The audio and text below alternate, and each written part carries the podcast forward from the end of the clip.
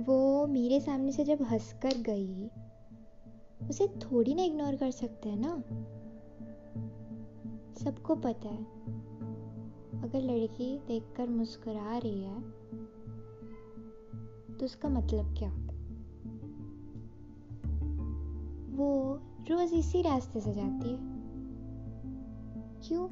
और कोई रास्ता नहीं है? वो इसी रास्ते से जाती है क्योंकि उसे पता है यहाँ मैं रहता हूँ। अच्छा तो अब तुम बोल रहे हो कि ऑफ़िस। अरे भाई, अपने ऑफ़िस का टाइम बदल सकती है ना? क्यों रात की शिफ्ट करनी है? इससे पता नहीं लगता है क्या? उतावलापन उसका। वो चाहती तो कहीं और घर बना लेती ना? कहीं और ऑफ़िस ज्वाइन कर लेती।